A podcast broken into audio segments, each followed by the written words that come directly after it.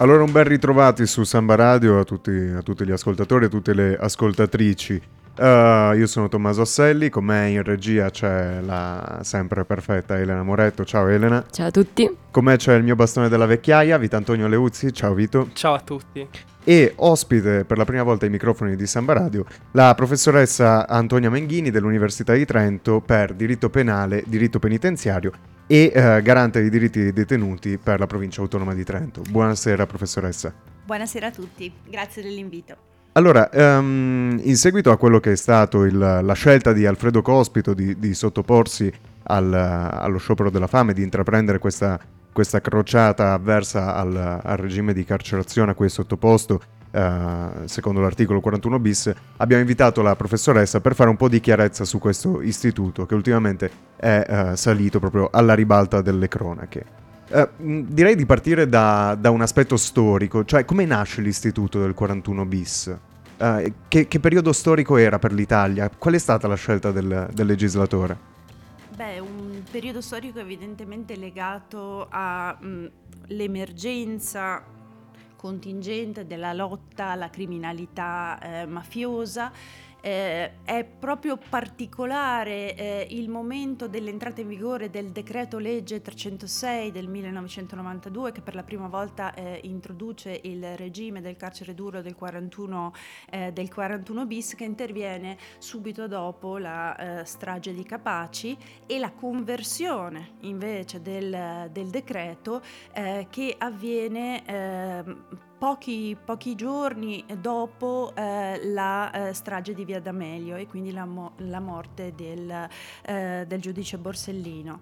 E è nella notte tra il 19 e il 20 del luglio del 1992 che un numero importante di detenuti ehm, per appunto eh, reati afferenti alla criminalità di stampo mafioso viene eh, sostanzialmente trasferito in massa nel, eh, nel carcere di Pianosa. E diciamo che questo segna l'inizio del, del, regime di carcere duro. Peraltro da un punto di vista di contenuti di questo regime mi sembra importante sottolineare come in realtà le esperienze storiche del carcere di massima sicurezza eh, risalissero già ben più, ehm, ben più indietro nella, nella, storia del nostro paese con l'istituzione nel 1977 eh, delle carceri di massima sicurezza ad opera di un decreto interministeriale. Lì si trattava però di eh, eh, fronteggiare in quel caso l'emergenza contro eh, la criminalità terroristica eh, ed eversiva ed in particolare la scelta fu quella appunto di eh, dare pieni poteri per la sicurezza interna e esterna generale eh, dalla Chiesa e istituire queste realtà, appunto queste carceri di massima sicurezza in cui si fece una, diciamo così, eh, disinvolta applicazione eh, della previsione di cui all'articolo 90 della legge eh, sull'ordinamento penitenziario, eh, la quale prevedeva che eh, a fronte di gravi eccezionali motivi di ordine e sicurezza eh, il ministro di eh, Grazia e Giustizia avesse appunto la facoltà di sospendere quella che era l'applicazione delle normali regole di trattamento e effettivamente fu davvero in quegli anni, fino all'abrogazione intervenuta con la legge Gozzini nel 1986, eh, un'applicazione disinvolta di questa eh, regola di sospensione, che era una regola evidentemente indeterminata, maglie molto, molto larghe, che andava ad assommarsi ad una serie di ordini di servizio eh, che poi restringevano ulteriormente quelle che erano effettivamente le prerogative e quindi potremmo dire i diritti spettanti alle persone detenute. Di fatto il regime del carcere duro non fa altro che riproporre, replicare eh, i contenuti della previsione di cui all'articolo 90 della legge sull'ordinamento penitenziario che appunto viene abrogata nel 1986, legge Gozzini, legge che si allinea sicuramente eh, come eh, diciamo eh, razio, come finalità eh, prefissate alla legge del 1975, quindi una legge orientata sicuramente eh, nella migliore realizzazione dell'ottica rieducativa e però una legge che serva, si disse, un, un silenzio deprecabile proprio sulle realtà dei carceri di massima sicurezza che arrivarono tralatiziamente di fatto fino alla istituzione poi del regime del carcere duro attraverso appunto eh, l'entrata in vigore della previsione di cui al 41 bis, 2. Grazie. Vito. Ecco, sì, grazie, grazie, per questa prospettiva storica. E quindi abbiamo citato, stiamo parlando specificamente dell'articolo 41 bis, carcere duro, ma spesso si fa confusione tra carcere duro e ergastolo stativo ai sensi dell'articolo 4 bis. Ci può dare una panoramica sulle differenze tra questi due regimi e insomma spiegarci meglio di che cosa si tratta? Dunque, il eh, regime di cui è il 41 bis eh, è eh, appunto un regime che riguarda la disciplina afferente il trattamento nello specifico e che vede come eh, presupposti l'aver ehm, appunto eh, commesso o essere anche semplicemente imputati e questo è evidentemente uno dei eh, punti di criticità dell'attuale eh, previsione una delle fattispecie previste al primo comma dell'articolo appunto 4 bis. Si richiede però ulteriormente quindi non basta eh, che eh, appunto ci sia il riferimento a uno di questi reati tassativamente individuati al comma 1 del 4 bis, ma si chiede ulteriormente la prova eh, del eh, collegamento con il consesso eh, mafioso eh, o eh, terroristico eversivo sul, sul, sul territorio. E quindi diciamo che da un punto di vista numerico le applicazioni del 41 bis sono eh, particolarmente esigue se comparate al numero complessivo e delle persone eh, che si trovano in carcere per reati di cui eh, all'articolo 4 bis e più in generale rispetto al novero di quelle che vengono definiti eh, detenuti comuni. E infatti oggi eh, abbiamo circa 62.000 eh, eh, detenuti e di questi solo 728, questo è il dato che eh, appare diciamo nel, um, nella relazione eh, del Ministero sulla eh, eh, della giustizia del 2022 aggiornata all'ottobre eh, del 2022 e quindi eh, un, un, numero assolutamente contenuto di soggetti destinatari di questo eh, regime eh, di rigore. Ecco, tornando invece al 4 bis, qui eh, la disciplina è completamente diversa. Intanto eh, la norma è stata introdotta nel 1991 e quindi voluta anche per la verità da, eh, dal giudice Falcone e, eh, e, però presentava nella sua prima versione una formulazione molto diversa da quella che di lì a pochissimo, appunto nel 1992, in coincidenza con l'entrata in vigore del regime del carcere duro, eh, verrà ad assumere grazie all'introduzione di quel riferimento fondamentale alla eh, necessità di collaborazione con la giustizia. E infatti il regime di cui al 4 bis riguarda, diciamo così, l'ostatività di accesso ai eh, benefici. Si vanno ad individuare eh, talune fattispecie e eh, si impone come condizio sine qua non eh, della eh, possibilità di accesso ai benefici che sono poi le misure alternative o eh, il, i permessi premio mm-hmm. e mhm. il lavoro all'esterno, appunto una collaborazione con la giustizia. Eh, teniamo conto del fatto che eh, questa norma ha subito nel tempo davvero plurime eh, modifiche, peraltro come è accaduto anche al regime del, eh, del carcere duro. Ehm, è stata implementata, diciamo, mm-hmm. nel tempo, eh, il novero dei reati richiamati al primo comma sono eh, evidentemente eh, cresciuti nel tempo, anch'essa all'inizio faceva quasi esclusivamente riferimento ai reati associativi di stampo mafioso eh, e addirittura in un secondo momento eh, per quanto riguarda il primo comma c'è stato l'inserimento dei reati associativi eh, invece di stampo terroristico e questo evidentemente perché potete capire nella misura in cui ci sia quantomeno la possibilità eh, di una um, realizzazione in concorso mm-hmm. o nel caso evidentemente della, dell'associazione come era nei casi eh, tipizzati poteva avere senso una condizione come quella della collaborazione con la giustizia. Solo per fare un esempio, sapete recentissimamente la legge Spazza Corrotti nel 2019, la legge numero 3, ha deciso per l'inserimento dei più gravi reati contro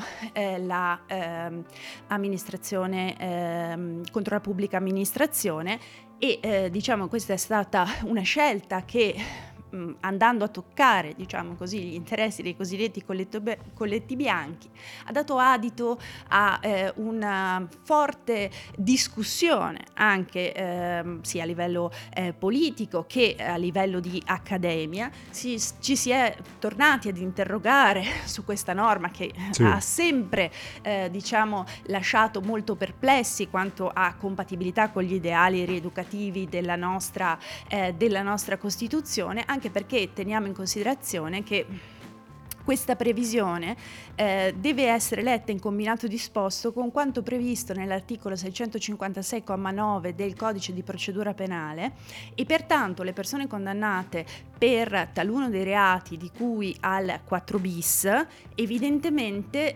eh, debbono fare ingresso in carcere, quando invece allo stato attuale noi sappiamo che per condanne contenute in un massimo di 4 anni il nostro eh, sistema processuale conosce la possibilità di applicare il quinto comma dell'articolo 656 e quindi il pubblico ministero emette l'ordine di carcerazione ma contestualmente eh, va a sospenderlo per lasciare quei 30 giorni per poter produrre un'istanza di accesso a misura alternativa e quindi attendere, diciamo così, dalla libertà il fenomeno dei cosiddetti liberi sospesi, no? okay. e, ehm, dalla libertà il, ehm, la possibilità appunto di accedere a una misura alternativa. Tutto ciò è assolutamente precluso alle persone che invece sono condannate per uno dei reati di cui il 4 bis. Ultima notazione su questo e chiudo, eh, come sappiamo questa, eh, questa, norma è stata oggetto di plurime pronunce costituzionali, una prima importantissima sentenza che di fatto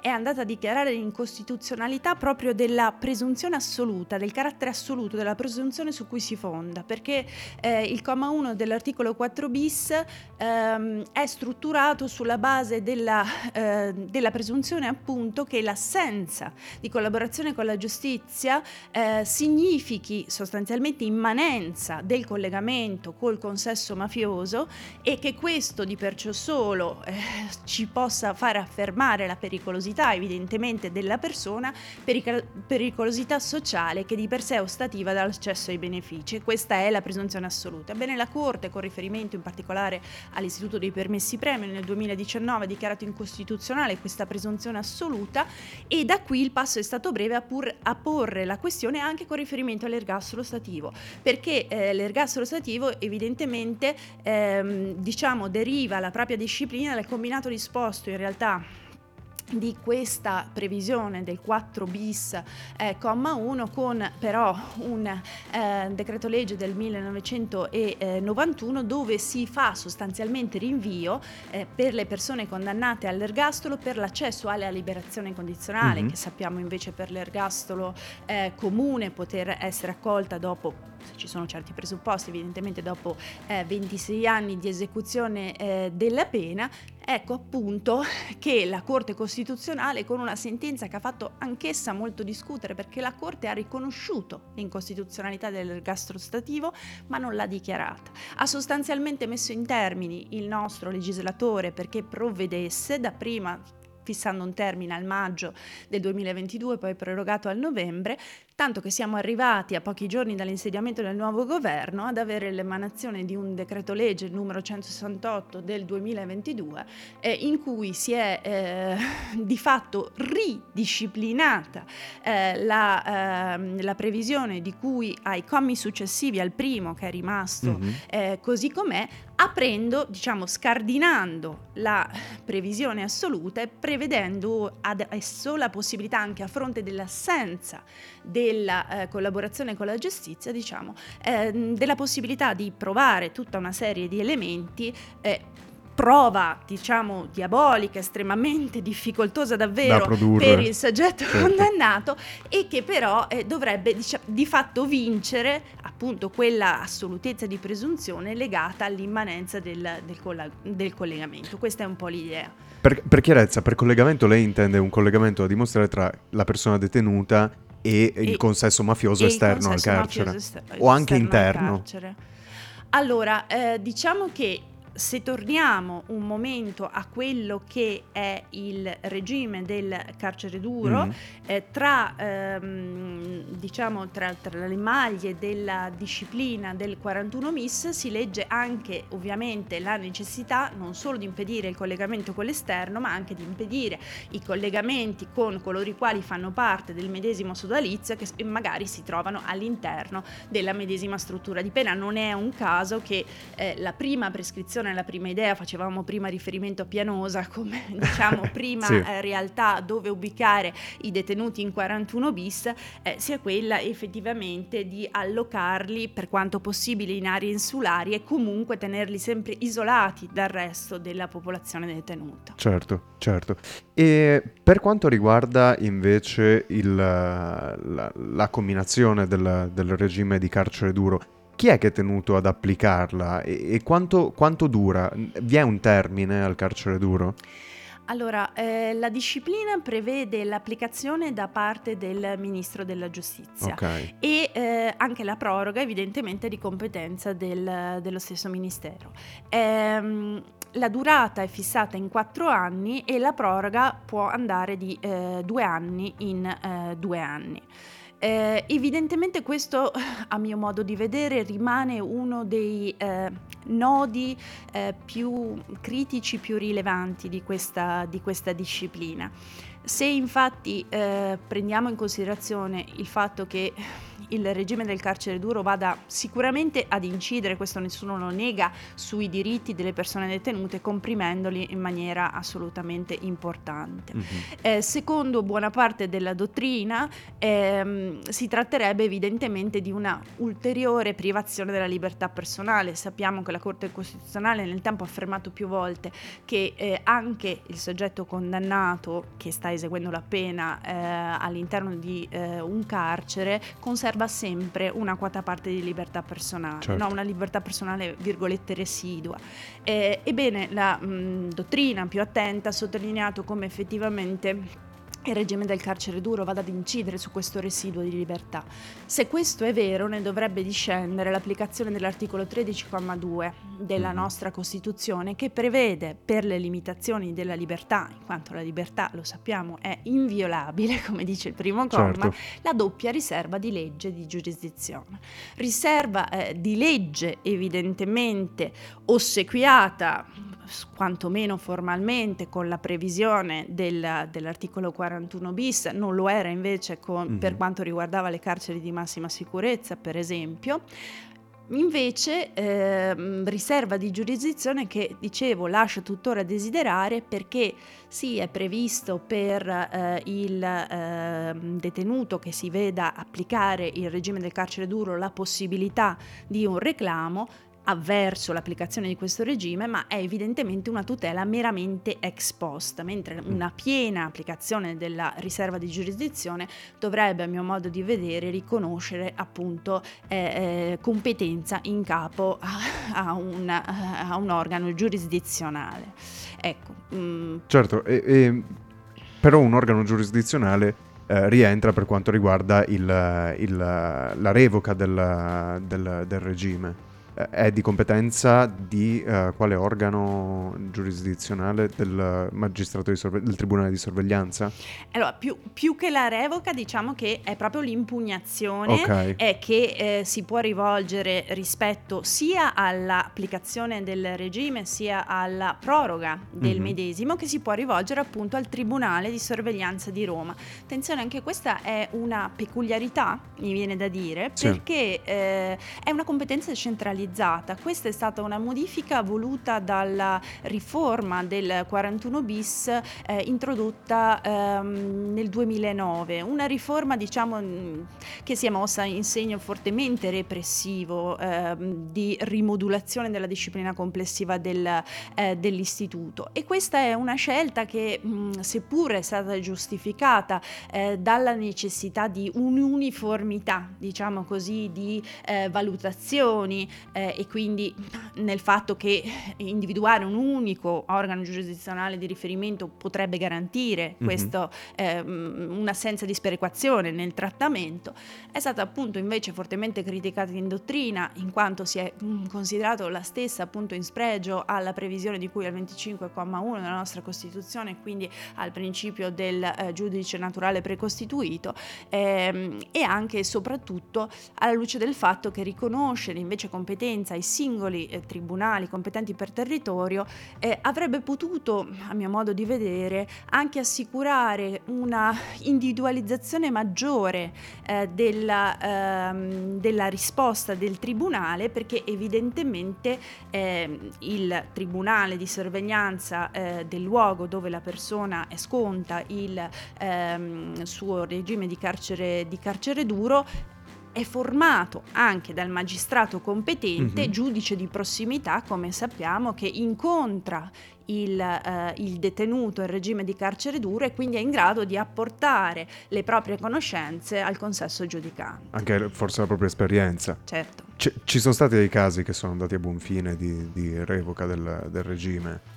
Uh, qualcuno è riuscito a, diciamo, a uscire da... Allora, sempre dalla eh, relazione che eh, citavamo poc'anzi, quindi la relazione del Ministero sull'amministrazione della giustizia del 2022, ehm, si eh, evidenziano dei, dei, numeri interessanti che eh, mi pare eh, doveroso riportare. Eh, a fronte di 84 ehm, proroghe e di 16 nuove eh, applicazioni, così come eh, di 26 scarcerazioni, si segnalano eh, solo eh, due, ehm, due, casi in cui eh, le persone detenute sono riuscite, diciamo così, ad uscire dal regime di carcere duro grazie all'inizio di una collaborazione con la giustizia e invece ehm, quattro casi di declassamento in AS1, adesso spiego Grazie. subito cos'è, per accoglimento del reclamo appunto okay. davanti al Tribunale di Sorveglianza di Roma o ancora per mancato rinnovo eh, appunto eh, del decreto ministeriale.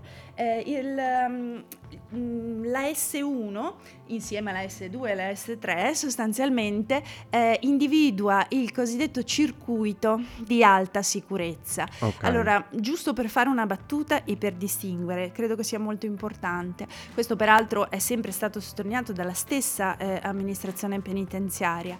Eh, si è sempre detto che i circuiti sono un'allocazione organizzativa e logistica, quando invece i regimi, in particolare il 41 mm-hmm. bis, ma anche il regime di sorveglianza particolare di cui al 14 bis della legge sull'ordinamento penitenziario, eh, sono appunto veri e propri regimi incidenti sulle regole di trattamento come tali eh, potenzialmente comportanti appunto eh, la ehm, limitazione dei diritti delle persone detenute e per questo circondati diciamo da garanzie eh, maggiori.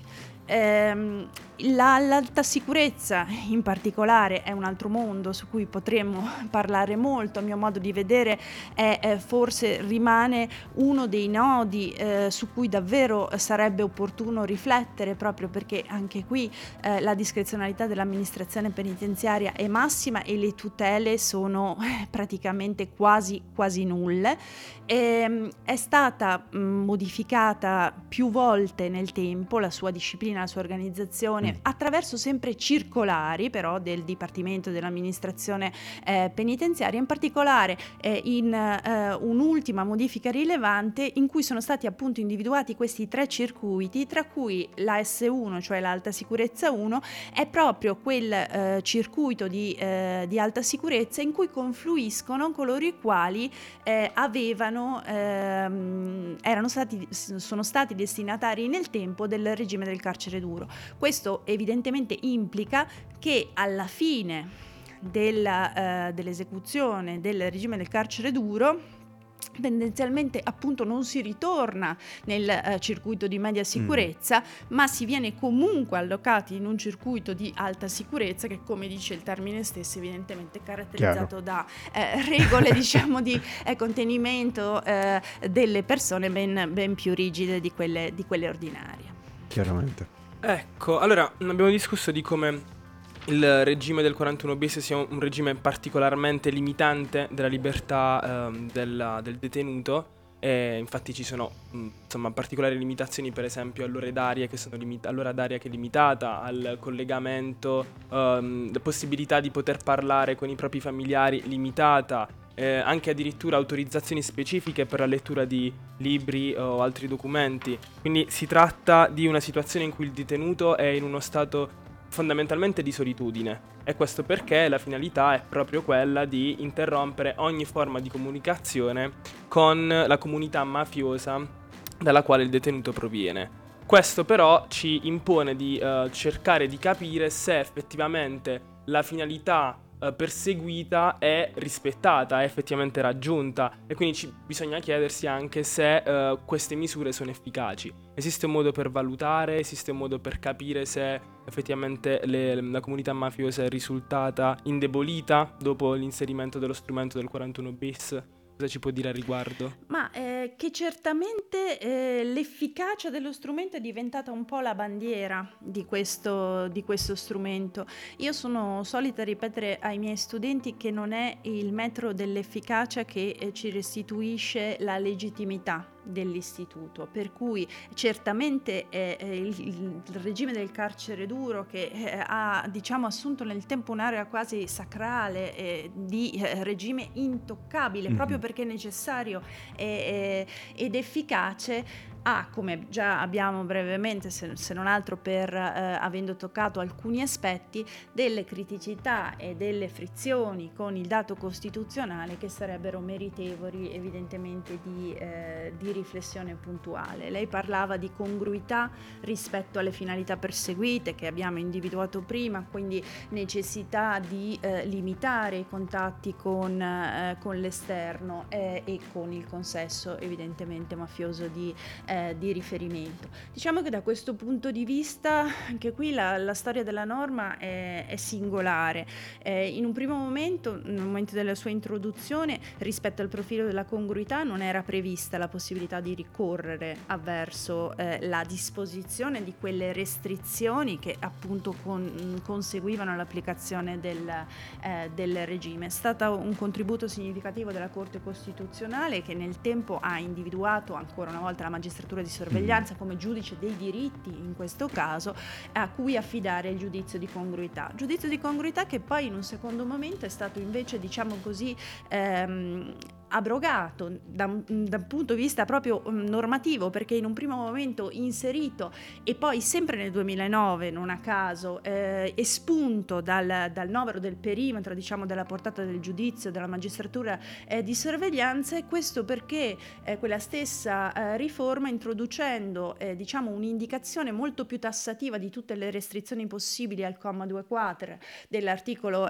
41 eh, bis evidentemente restituisce costituiva eh, una eh, assenza da un punto di vista di disegno normativo, assenza di necessità di valutazione della congruità. Eh, in realtà di lì eh, a poco, nel 2010, un'ulteriore sentenza della Corte eh, Costituzionale ha precisato che eh, per quanto riguarda in particolare un paio di previsioni di quel comma 2.4, in particolare la lettera A e la lettera F, vi fosse comunque un margine di apprezzamento rispetto alle restrizioni da individuare, quindi rimanesse attuale la necessità di riconoscere eh, una discrezionalità in capo alla magistratura di sorveglianza. Il fatto di aver comunque tipizzato tutta una serie di restrizioni eh, non è che abbia eh, espunto dall'orizzonte possibile un giudizio di mm-hmm. congruità, semplicemente lo ha messo in mani diverse, forse in mani ancora più qualificate, perché l'ha riconosciuto in capo alla nostra Corte Costituzionale, che infatti, e non a caso, nel tempo si è prodotta in una serie di significativi relative a pronunce eh, in cui è stata di volta in volta dichiarata l'incostituzionalità di talune previsioni totalmente incongruenti appunto rispetto alla finalità perseguita e dichiarata dall'istituto.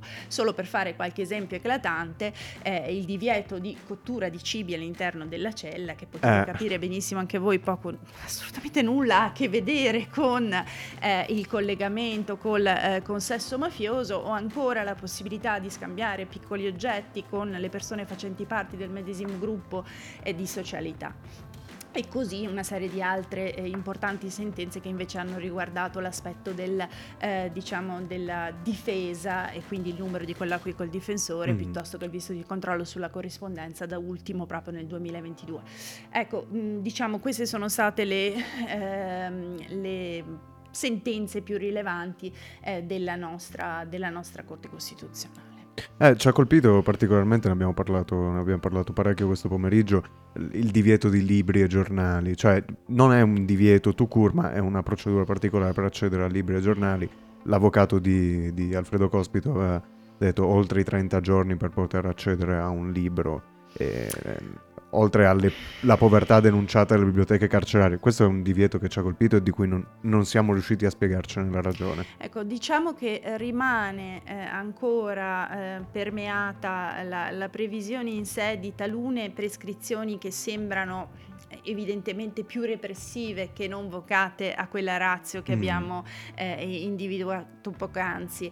Eh, effettivamente io ritengo che eh, molto si potrebbe fare eh, nell'ottica di ehm, ri, eh, riflessione rispetto alla necessità di por mano a, a questa disciplina e, e, di rivedere appunto eh, alla luce di quella che è la, l'effettiva razza individuata dal, dall'istituto che nessuno mette eh, evidentemente in discussione quali effettive prescrizioni possono essere funzionali. Faccio un altro esempio, eh, qui non, mh, la questione non è arrivata alla consulta ma ne ha molto eh, diciamo discusso la giurisprudenza eh, di legittimità, mi riferisco alla questione dell'interpretazione sulla norma sulle ore d'aria. No? Mm. Okay. Parliamo di persone che eh, fino a poco fa, fino a poco tempo fa, quando appunto la Cassazione ha preso una posizione ehm, in merito, eh, potevano eh, per diciamo prassi istituzionalizzata, tuttora peraltro vigente da parte dell'amministrazione penitenziaria, eh, trascorrere una sola ora d'aria al, sì. all'esterno e un'ora appunto nel gruppo di cosiddetta socialità, non più di quattro persone nella saletta della, della socialità. Capite anche voi come questo sia fortemente afflittivo senza avere, a mio modo di vedere, una funzionalità stringente rispetto a quella razza certo. che, eh, che, richiamavamo. E allo stesso modo, seppur la Corte Costituzionale già nel lontano 97 abbia ribadito con vigore che la stessa finalità rieducativa della pena non debba essere negata neppure nei confronti di queste persone, perché non esistono persone, delinquenti irriducibili in senso irrecuperabili, proprio, irrecuperabili forse. assolutamente. La verità è che eh, anche se l'osservazione, quindi deve essere loro garantita la predisposizione del cosiddetto programma rieducativo, deve essere proposta anche nei loro confronti, ecco, parlare di attività trattamentali eh, è, è, effettivamente può, può far sorridere perché l'offerta è davvero limitatissima, quando non nulla. A chiudere, professoressa, prima di, prima di chiederle anche eh, se, se, vuole, se vuole darci una sua opinione sul, sulla legittimità o meno del 41 bis e sulla sua uh, diciamo attualità. Um, quali sono i profili che secondo lei sono in maggior contrasto con la Costituzione, proprio in, in maniera co- telegrafica, se ce ne sono anche? Dunque, mh, mm, sostanzialmente ripercorrendo un po' quello che abbiamo già eh, esposto durante le, le, domande precedenti, beh, ehm, una riflessione generale per tenere ben fissa la, la stella polare di riferimento esatto. della dignità della persona e quindi dei trattamenti che debbono eh, essere caratterizzati dal, dall'umanità e quindi una riflessione su quelli che sono i diritti minimi, un esempio per tutti, le ore d'aria. Eh, in secondo luogo certamente a mio modo di vedere una riflessione più generale ancora sulle singole prescrizioni limitative, proprio nell'ottica di un recupero stringente della congruità rispetto alla finalità di eh, non permettere i collegamenti con, eh, con, l'esterno, nell'ottica della sicurezza pubblica evidentemente, e, e poi ancora, e non certamente da ultimo, eh, credo centrale la necessità di ritornare sul eh, profilo della massima realizzazione della riserva di giurisdizione, quindi sulla necessità di eh, riconoscere a un organo giurisdizionale eh, la competenza nel, nell'applicazione della, ehm, del regime di rigore perché una mera tutela giurisdizionale ex post è comunque limitativa. Mm. Va bene, professoressa, la ringraziamo moltissimo per essere, per essere stata nostra ospite e speriamo di ripetere se, se ci fossero altri, altri elementi relativi al diritto penitenziario che ci piacerebbe affrontare. La ringrazio ancora. Grazie, grazie a Elena ragazzi, regia. Grazie del lavoro. Grazie a voi. Grazie Vito per essere stato con noi. Ah, grazie dell'invito. Buona serata.